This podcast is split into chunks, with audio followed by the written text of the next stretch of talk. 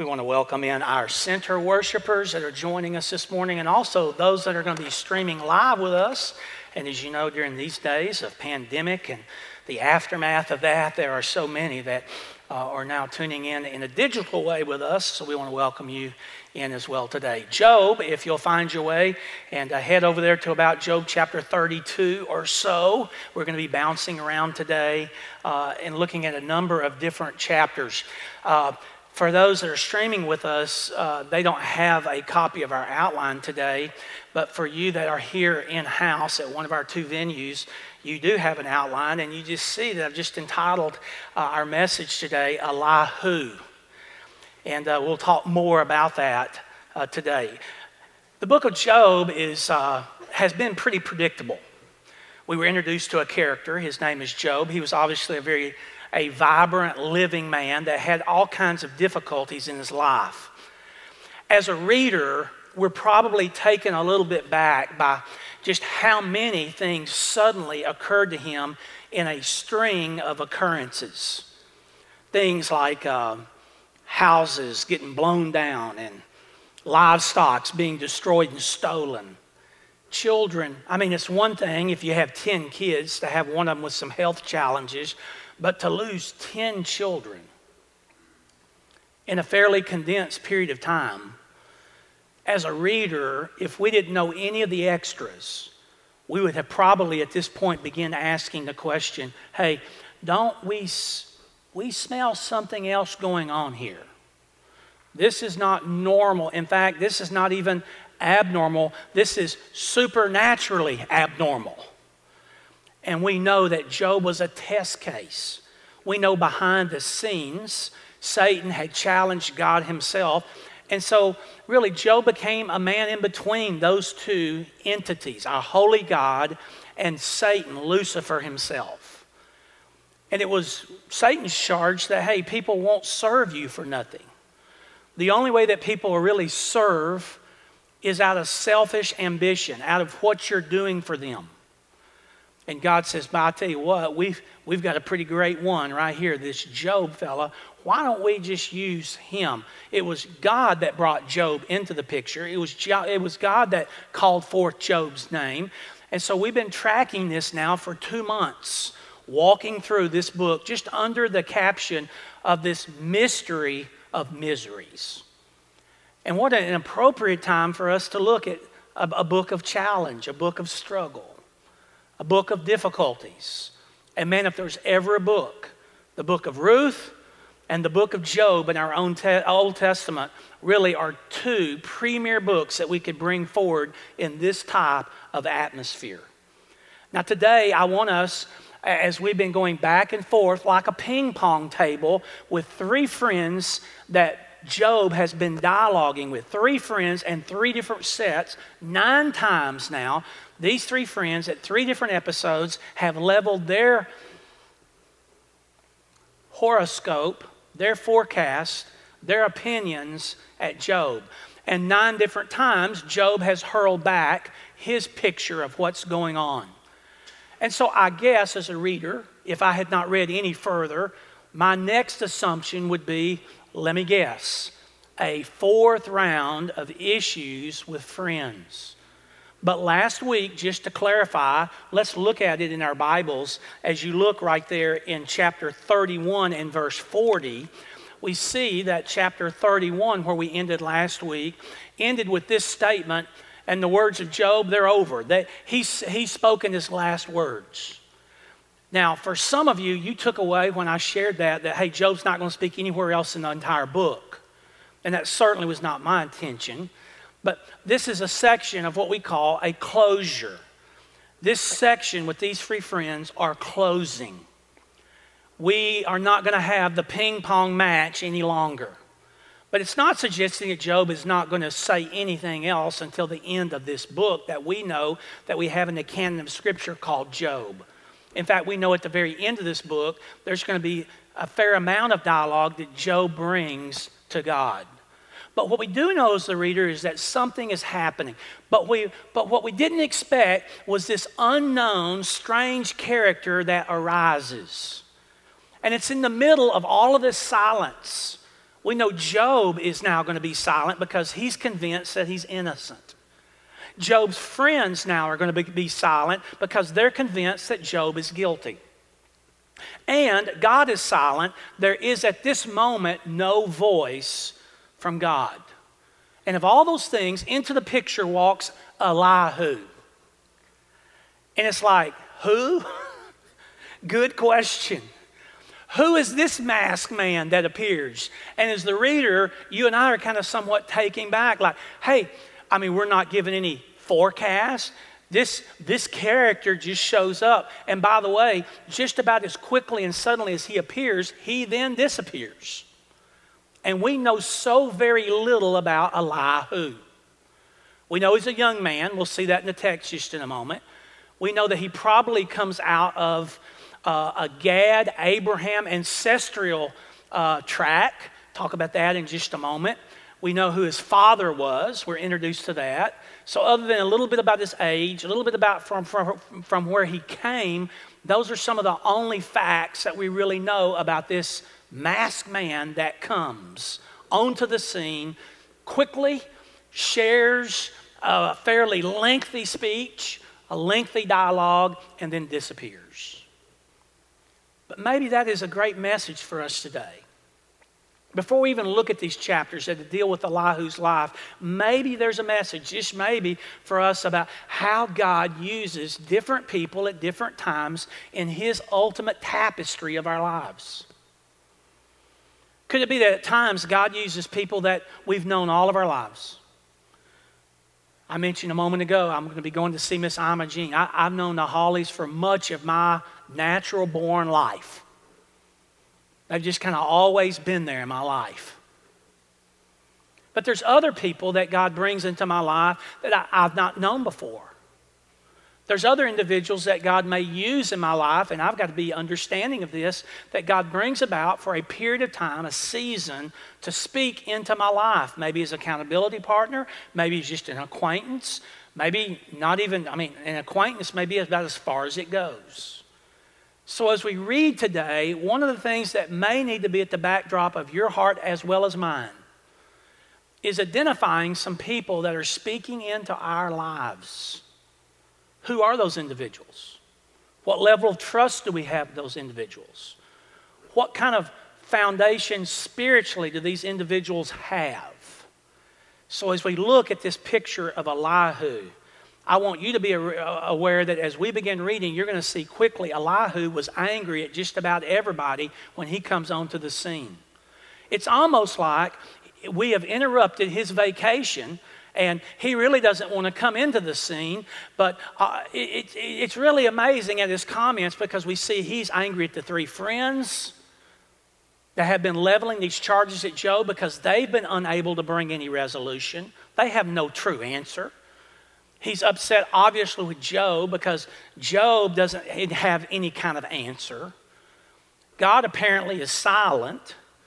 And so Elihu brings I would say, a fair amount of anger onto the scene.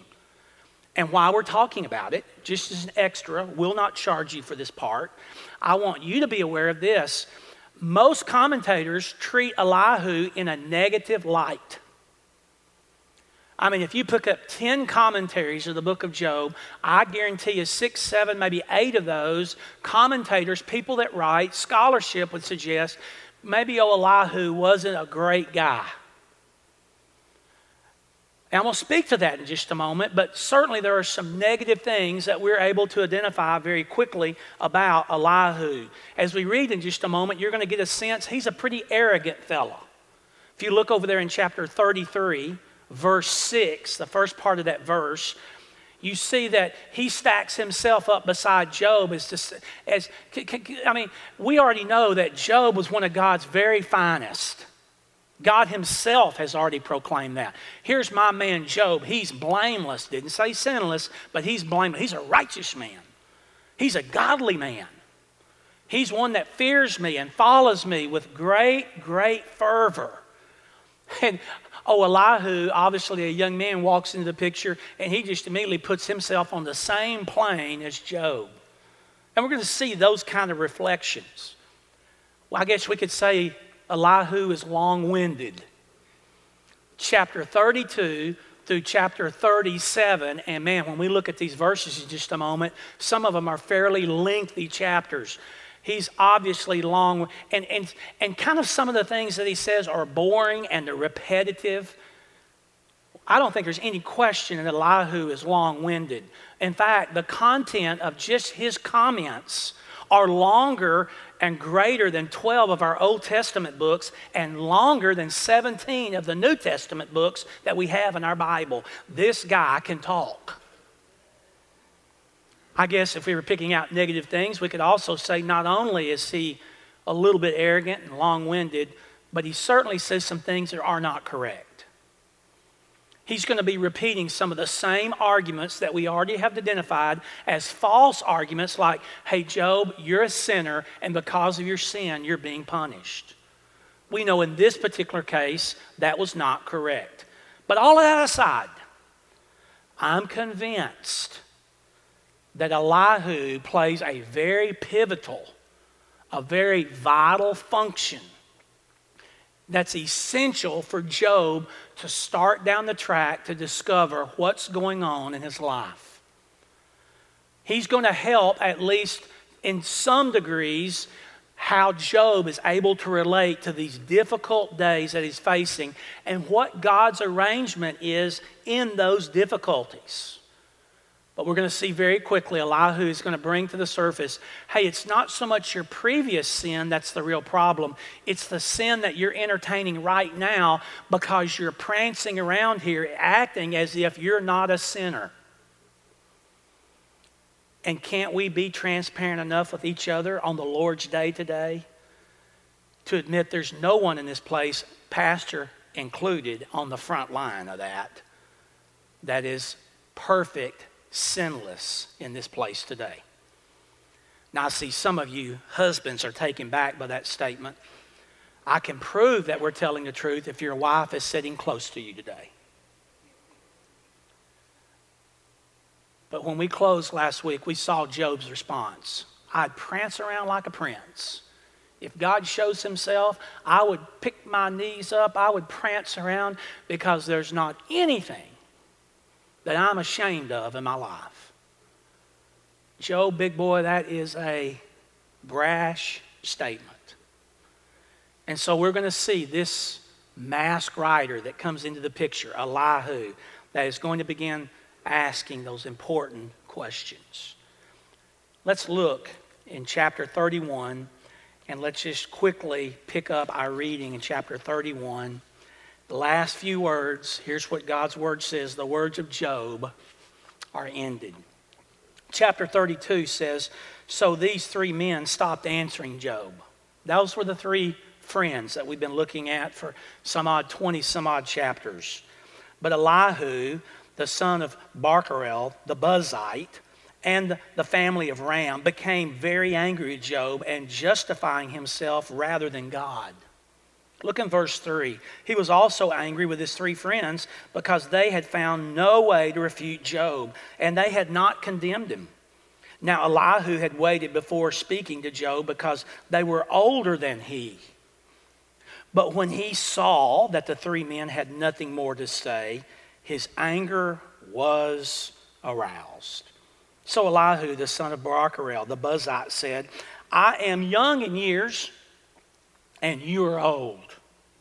That is why I was fearful, not daring to tell you what I know. Well, it's interesting that Elihu, three very important things. Would you just jot these down quickly with me this morning? They're going to help us walk through a large sum of Scripture.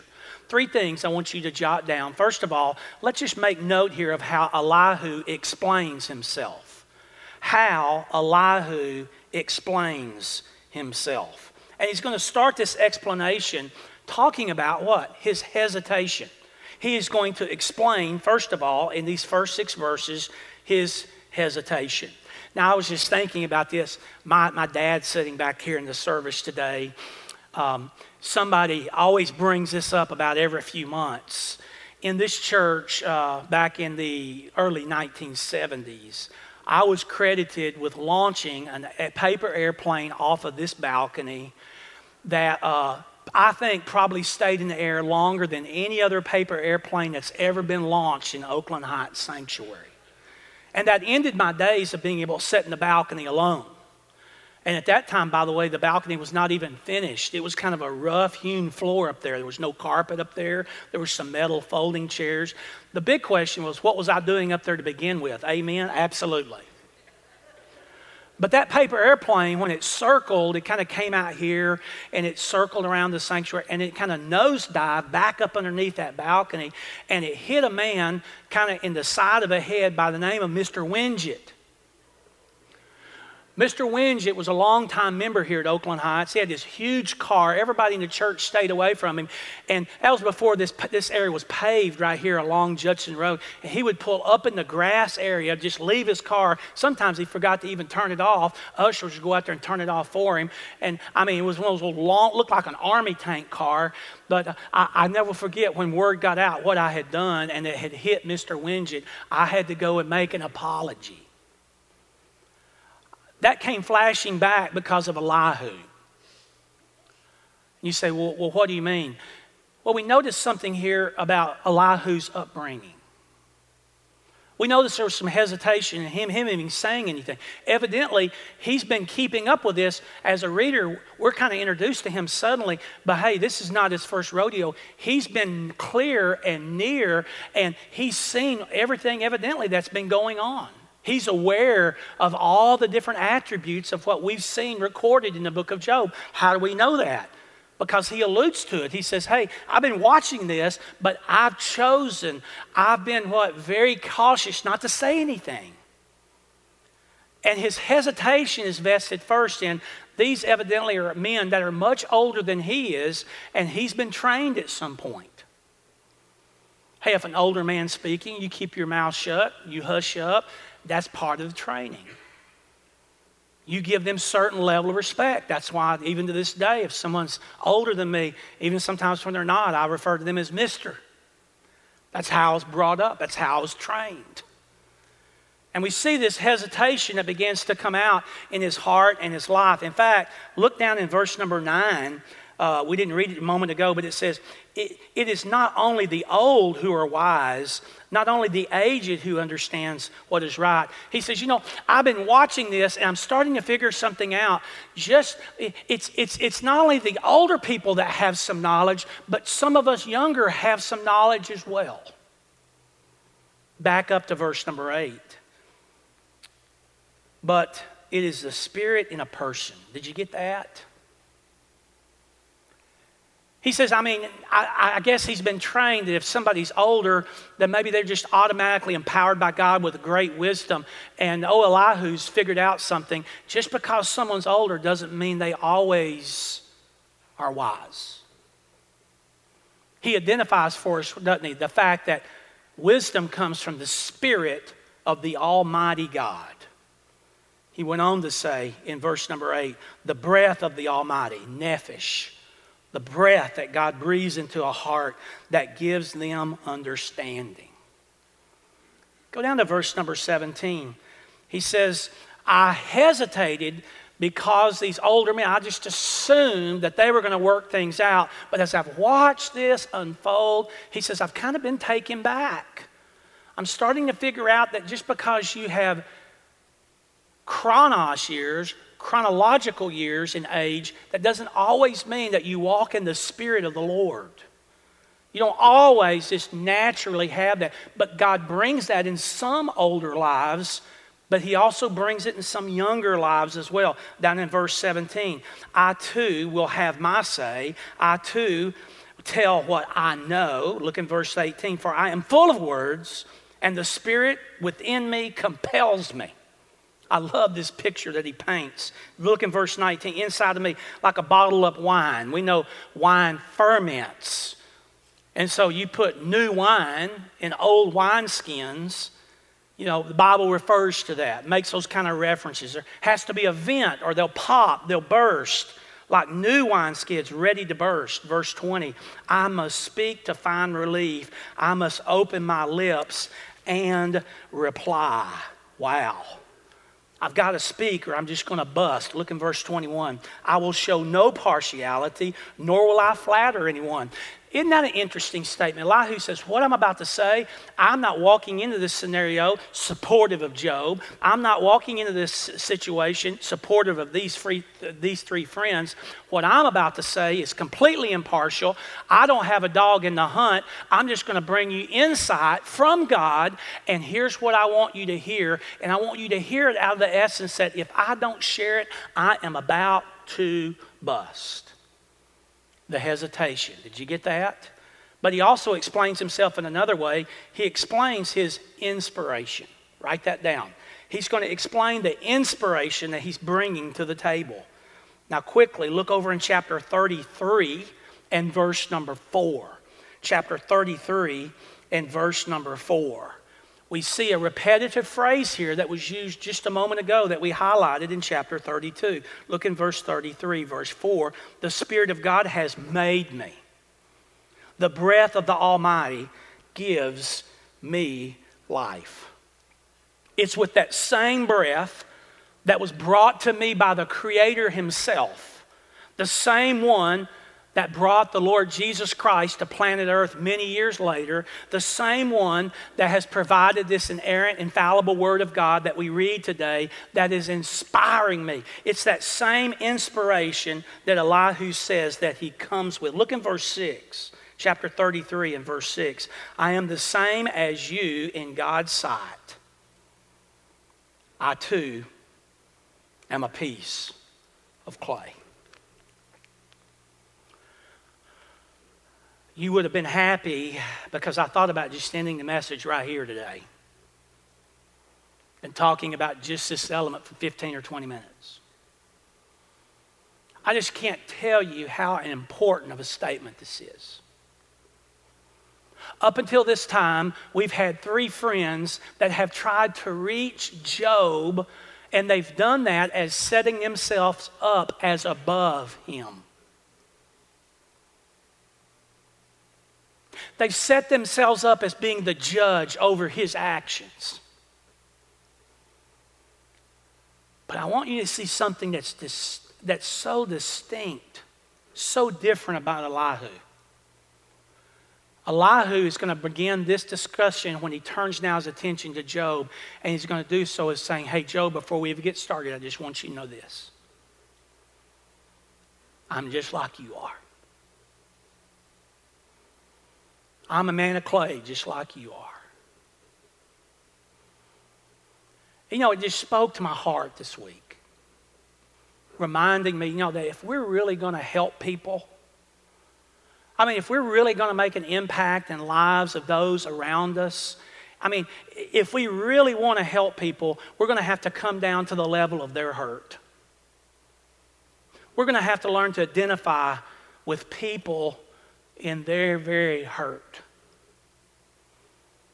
What, a, what, an incredible statement. Somebody this week fired off the question, as we hear so often here how do you really reach Longview, Texas? Great question. I just wonder if really reaching people starts by an identification with them and the challenges that they have in their life. Last week we had uh, a family that was visiting here in our church. They're part of a fellowship of a sister church in our city. And in a way, as we always make a habit of doing, somebody visits our church, we just reach out and give them a call, encourage them, say, hey, thanks for being here, being a part. Pastor Kevin does a lot of that. I happened to be making some of those calls last week, so I was the one that called them. And uh, I just asked, the, the, it was a husband and wife, and I asked the lady on the phone last Sunday afternoon, I just said, were people warm and friendly? She said, as friendly as they could be in a mask. I said, Well, what did you think about the service? She said, It was a good service. And I said, Wonderful. Well, just thank you again. And as I was about to hang up, she said, Can I just say? I thought, Uh oh. She was so kind. She says, You know, one of the things that was so great about this message that we saw today is it was just a down earth message. And I said, Well, kind of define for me what is a down to earth message. She just said straight from the Word of God, heart to heart with the needs that we have in our life. And she said, maybe it was just the way that you presented it, but she said, we just loved the down to earth message. It spoke into our lives. I don't know about you. We've got a lot to look at this morning. It's hard for me to go any further, but we will. But again, I just offer up to you this is a verse worth marking in your text. Maybe it says something to someone that you're trying to minister to today. Maybe it says to you in the process that you're trying to minister. But he did not put himself above Job, but he put himself on the same level of Job, speaking to the needs that he had. Well, Elihu, first of all, explains himself. Quickly, we've got to look at how Elihu examines Job. He's going to do an examination. Let's jot that down. How Elihu examines Job. You know, a lot of us have had compassionate critics. We spoke just a moment ago last week as a Baptist minister. I, I, know all too well about criticism. Somebody said the guy that carries the ball is always the one that gets hit, and that's probably true. I take plenty of hits. But you know, if you and I are lucky enough to have the compassionate critic in our lives, Every single church I've ever pastored, I've had somebody in every one of those churches that's loved me, but they've acted as the compassionate critic. And there is a drastic difference in the compassionate critic. I really believe, looking at Elihu for many years now, that Elihu could be put in that category. I believe God had him come. I believe he was a sent one. I believe Elihu knew that mark was on his life. He mentions it several times. It's the Spirit of the Almighty God that sent me. He's endowed me, He's brought me to this place. Whether it be Mr. Larry at First Baptist Gilmer that always had every grammatical error that I ever made is a double English major. He always wrote them down. I think he probably tried to do that out of the goodness of his heart. But you know, we just have different people that speak into our hearts, our ministries, our lives. And now we're going to have one that I think does care about Job. And he's going to share with Job some things that are painful, but he's also going to share with Job some things that are important. And as he examines him, notice first of all, he's going to he examines Job in the matter of innocence. Write that down. He he he examines Job in this matter of innocence. Let's pick up in that 33rd chapter. Now stay with me because we're going to be moving through several different chapters. Chapter 33 and draw your attention to verse number 8 we know one of the things that Job has been what? Entertaining is this thought that I'm going to prance around like a prince. I haven't, I, have been righteous. I've been living for the Lord. I've been faithful to Him. I, I don't know of any sin that has not been confessed. I mean, Job has made this claim. Over in chapter 33 and verse 8, the Bible says, But you have said in my hearing, I heard the very words. Look in verse 9, I am pure. Notice this dialogue going on between Elihu and Elihu repeating back the words that he's heard Job say over and over I'm pure. I've done no wrong. Now, that's an important statement. I've done no wrong. I'm clean and free from sin. Really? Yet God has found fault with me. He considers me his enemy. Look in verse 11. He fastens my feet in shackles and he keeps close watch on all of my paths.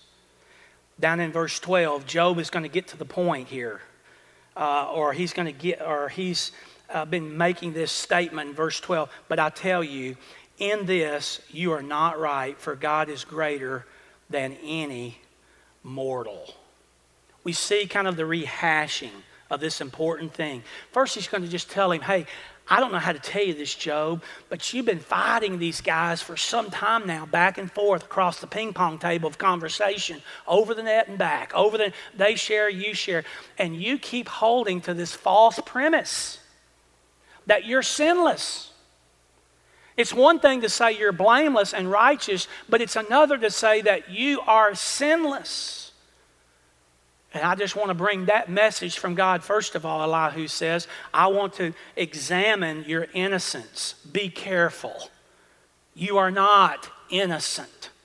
You're a mortal. You're a sinful man that is under the authority of a holy God. And he's bringing him back into this element, helping him readjust to spiritual pride. But he also examines Job in this matter of silence. What are we talking about? Job has been prancing around saying, if God, if God will just show himself, if God will show himself, I'm going to prance around. Why isn't God speaking? We've got all these friends. Where is God in this process? And it brings to us the question what do we do when God's silent? What do we do in these moments when these difficulties come along and there's challenges in our heart and life and we don't hear anything from God? And so he's going to now look at the silence. Look in verse 14, chapter 33 and verse 14. For God does speak. Notice what Elihu tells him. Now one way, now another, though no one perceives it. This is a fascinating part of the scripture. It's fascinating because Elihu is going to bring to Job, Job, have you ever stopped to understand that God uses many different ways to communicate?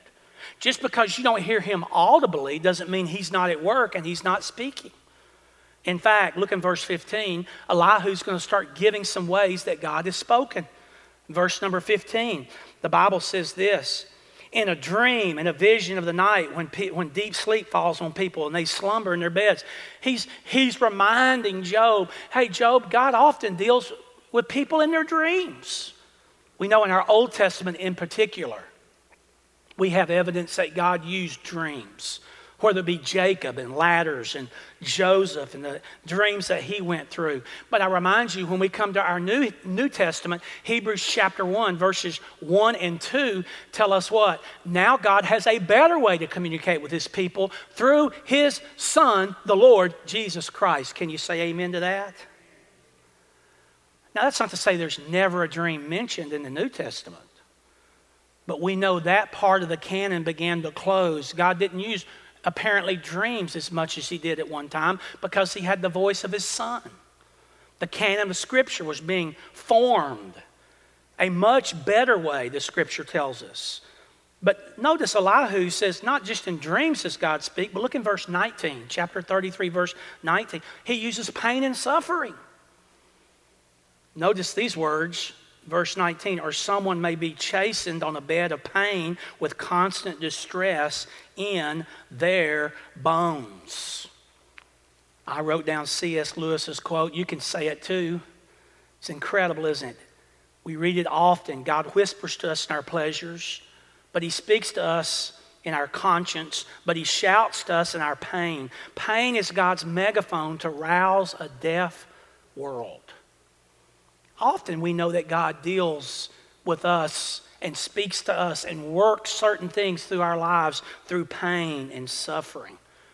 But notice in the end of chapter 33, go all the way down to verse 23, and notice Elihu brings a third way. He says, God often sends a messenger. All the way down to verse 23. Yet if there is an angel at their side, a messenger, a sent one, if you will, one out of a thousand, Could be a reference to the Lord Jesus. Song of Solomon, remember, uses this in a prophetic way. Song of Solomon, chapter 5, verse 10. That our Lord is the fairest, the Son, the Lord Jesus Christ, better than one out of 10,000. Goes on to say, look at it, sent to them how to be upright verse 24, and he is gracious to that person and says, God, spare them from going down to the pit. I have found, boy, here's a key statement I have found a ransom for them. No need for us to debate that today. Maybe it's a, a vision or a pre incarnate vision of the Lord Jesus Christ, or maybe just an angelic, an, a sent one, an angel. But we know often God spoke through his what? Angelic beings. And so Elihu is just laying out this examination. He's examining not just in how God speaks through this silence that Job has been proclaiming and innocence, but he also is going to examine Job in this matter of arrogance. He comes to the real moment here, just as I shared with you last Sunday. be careful, Job. We're going to talk about this week. Now we're here.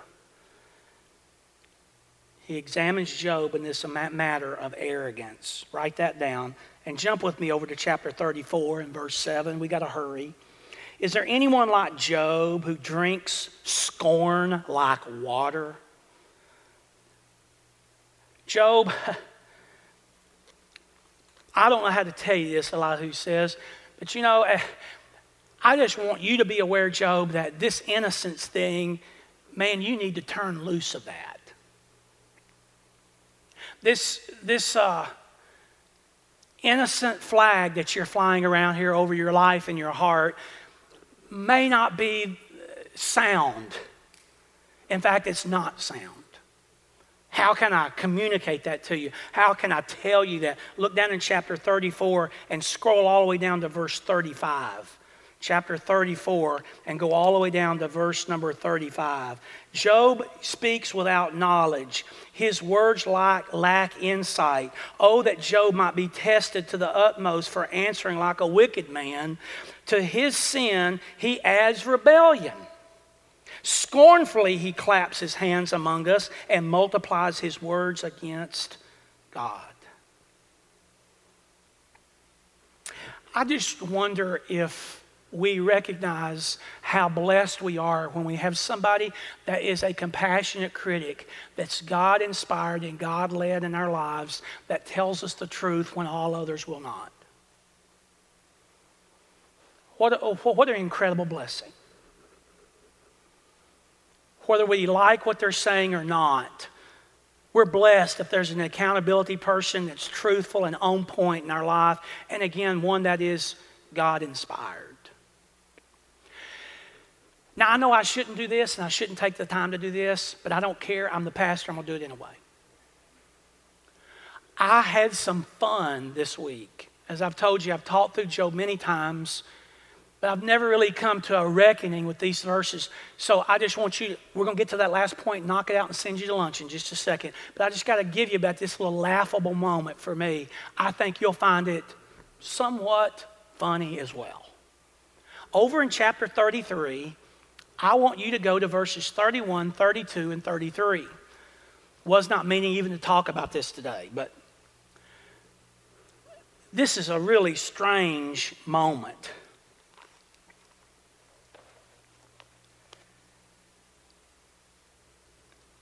Job um,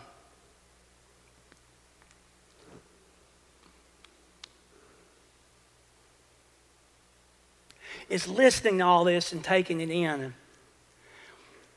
Elihu comes to, to, to, these, to these verses, chapter 33, 31, 32, and 33. And, and Elihu kind of sets some ground rules. You see that in your text?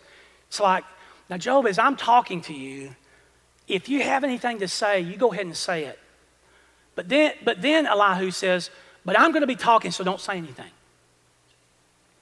And then you get down there in verses 32 and 33, and it's kind of like if you have a thought about this process or something you want to interject, you know what? You, why don't you interject it? But then he says, But you know what? It's best that you don't interject anything because I don't want you to interrupt me. And I thought back to years that I was being brought up under parents, and I thought back to the years that Becky and I were actively involved in parenting in much more hands on day to day. I've learned with a 30 year old daughter, parenting never stops. Can you hear an amen? It never stops.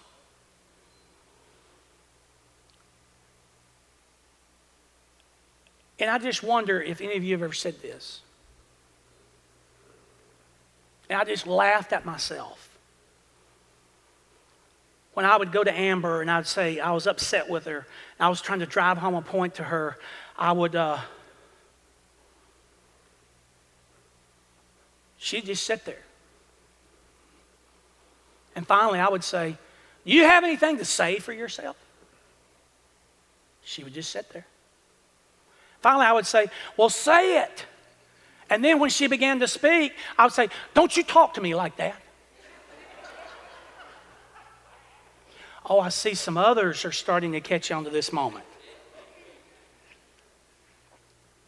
Or she'd just sit there in quiet silence, and I would say, Don't just sit there.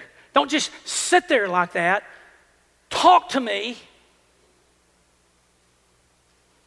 She would try to say something. I'd say, Don't you talk to me like that. You ever been there? I loved this moment. You know, I'm just far enough along in life now that, man, I just treasure the time that I have in the Word. That's why I know without question the Word of God. One of the many reasons that the Word of God is so true, it is so human. It shows us these kind of moments. Well, I just wanted to tell you that. Jot this down, we end. Elihu now is going to exalt the Lord. Elihu burst onto the scene. He's going to do some examination here of Job's life, and he's going to certainly spend some time explaining himself and why he was so slow getting on the scene. But one of the really neat things that he does is he comes to this point and he just says, Job, I want you to remember how great God really is. And I, and I uh, when, when I was sharing a few moments ago about when we started, I said, maybe the greatest message, you remember us talking about this or me sharing this with you? I, I love this because maybe God is saying something to someone here today, maybe to several of us here today, just reminding us that God brings special people into our lives at different points at different places in time, at different life continuums. But I think as he is about to burst off of the scenes, Elihu is going to exalt the Lord. Go over to chapter 36 and look in verses 5 and 6. Chapter 36, verses 5 and 6. God is mighty, but he despises no one. He's mighty and firm in his purpose. He does not keep the wicked alive, but he gives the afflicted their rights. He's talking about the very goodness of God. Go down to verse 26 in that 36th chapter. Scroll down to verse 26 and look at, he, he doesn't just deal with God's goodness, but he deals with God's greatness. Elihu says about God's incredible greatness. How great is God? Beyond our understanding, the number of years has past finding out. And then, I don't know, we don't have time to do it, but I, I just pointed out to you down there in verse 27, he begins kind of a, a glance at the seasons. Maybe he's using the seasons of life as a visual here. Verse 27, he draws up the drop of water and, and, he stills his rain from the very streams. He's kind of talking about that whole cycle, and he leads into kind of a discussion about autumn, the fall as we know it. Go over to chapter 37 and, and scroll down to verse 6. Here he's going to talk about the winter. I just want you to make uh, just a visual note of it. He says to the snow, Fall on the earth and the rain shower, be a mighty downpour. Look in verse 9. The tempest comes uh, out of, from its chamber, the cold, the driving winds, and the breath of God produces ice, and the broad waters become frozen. He's talking about frost and winter. Then looking down in verse 11, now he's going to be kind of leading into a spring conversation. He loads the clouds with moisture, talking about that rainy season, and he scatters his lightning through them. The storm season, the spring months. Look down in verse 14, all the way down to verse 17. He's talking about summer. How do we know that? Because when we take a gander at the end of this section in verse 17, he talks about how hot you are. Why are your garments so scorched? Why are they so hot? Verse 14, he says, Listen to this, Job. Stop and consider God's wonders. Verse 15, Do you not know? And now he's going to begin a series of questions. He wants Job to start answering some questions. Verse 15 Do you not know how God controls the clouds and make his, makes his lightning flash? But then Elihu does something amazing before he burst off the scene. He really begins to deal with the glory of God. The glory of God. Jot that down. Look down in chapter 37 and scroll all the way down to verse 22. Out of the north, he comes in golden splendor. God comes in awesome majesty. Verse 23 the Almighty is beyond our reach and exalted in power. In his justice and his great righteousness, he does not oppress.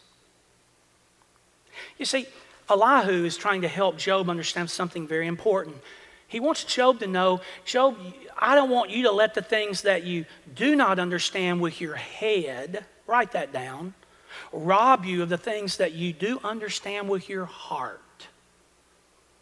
And there's a takeaway for us today. Job, do not let the things that you do not understand with your head rob you of the things that you do understand with your heart.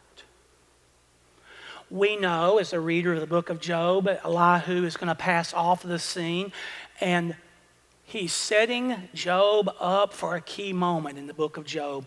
God is about to speak. If you look at the next chapter, you see him, the Lord answers. Everyone else is going to be stripped off the scene. The three friends are going to disappear. Elihu is going to d- disappear. We don't hear anything else about Job's wife at this moment. It's just now going to be Job and God as we continue to look in this incredible book. I close with sharing this with you. Last week, when we closed our message, I shared with you about a sweet lady that was in one of our former ministers by the name of Joyce. Joyce and the rubber gloves, which has become a very important, I guess, story at Oakland Heights Baptist Church, but it has transcended that. This week from Nashville, Tennessee, a lady has sent 400 rubber gloves. On my desk right now are two boxes of 100 gloves. I've got 600 gloves to send to Miss Joyce. Is that not incredible? And some of you are going, what's he even talking about? But I shared the stories we ended yesterday or last Sunday about Miss Joyce that needed rubber gloves, could only get one box of gloves. She's been going through so much, and uh, people just responding. These folks from, from the Tennessee area that sent these gloves, they're not even members of our church. They just watch us online. And it's been so amazing how God has answered and how He has responded to the need that I just laid out there. Can you agree with me today? As I've sat this week and watched America in turmoil, I mean, I awakened this morning a little before four studied for a couple hours, went got my exercise in, turned the news on just for a second, only to be greeted with the news that I guess there's some group that want to get rid of all police in the whole country. Now, there's a really bright assertion.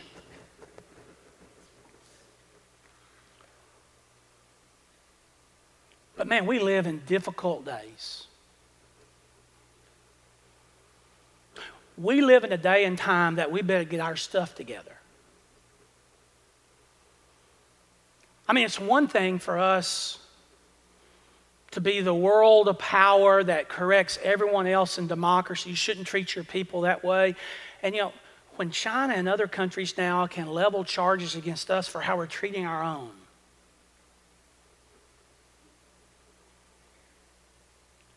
So today, as we pray, I don't know where you are in the political spectrum. But you know, if God just gives me a few more years of ministry, I want an account. I want us to have the opportunity to show people who Jesus Christ is. And at this moment, Job needs somebody to help him get his house in order. And Elihu, Elihu was that person. So as we pray today, I'm just going to ask that you do some inner searching and that God just might use a strange twist of a character that shows up completely unexpected to say something to you and to me today. Would you pray with me? Lord, we thank you for these moments that we've had in your word. Man, we look forward to this, whether it be Wednesday morning when we come together and surround God's word, or when we come corporately on Sunday morning and open up God's word. We tune everything else out, we shut everything else down, and we just spend time anchored in your word. Father, I just thank you for this refreshing time. thank you when we, it may be bizarre sitting on every other pew and spacing and mask and all those things, but at the core of it, Father, those are just circumstantial things. Your word and your living in our lives and our hearts, that's what's so vital and what's so important. And Father, we live in crazy times. I think that's exactly what Job was saying. I mean, times that a man's 10 children all have died. A time when there is chaos across the land and he's lost his livestock and stock and people are, have, have raided and taken and plundered and he's wondering where is god in all this and maybe today in the midst of a moving out of this pandemic, maybe today and all the unrest across our nation, and let's be honest, across this whole world. Father, people are looking for stability. They're looking for an anchor. They're looking for a rock. And Father, often that search begins with a compassionate critic in our lives. Someone that's willing to come and to speak into our lives, not out of hurt and malice and pain, but a God sent messenger to try to help us really see things that maybe we just can't see in evaluating ourselves. And Father, we thank you for this character, Elihu, that burst onto the scenes, that brings a very important part into the function of Job coming to spiritual grips brought him to, even to the point of answering questions about God's greatness and His glory and His goodness. So, Father, today maybe our prayer is that with those things that we don't understand with our heads, that you somehow, through your Holy Spirit, not allow us to discount what you're speaking and saying into our heart put us on the right path. Lift us up out of these difficult days. Allow us to convey the gospel a few more years before your return. Father, we love you and we worship you. And these things we pray in Jesus' name. Amen. Would you stand with me today? Josh is going to be here. He's going to lead us in this time of invitation. Can I just say thank you for the way you've listened today? A lot of scripture. If you go back and count, 94 different verses mentioned today. Lot of scripture. Aren't you thankful for the power of God's word? Man, what that means in our lives. Let's sing and worship together.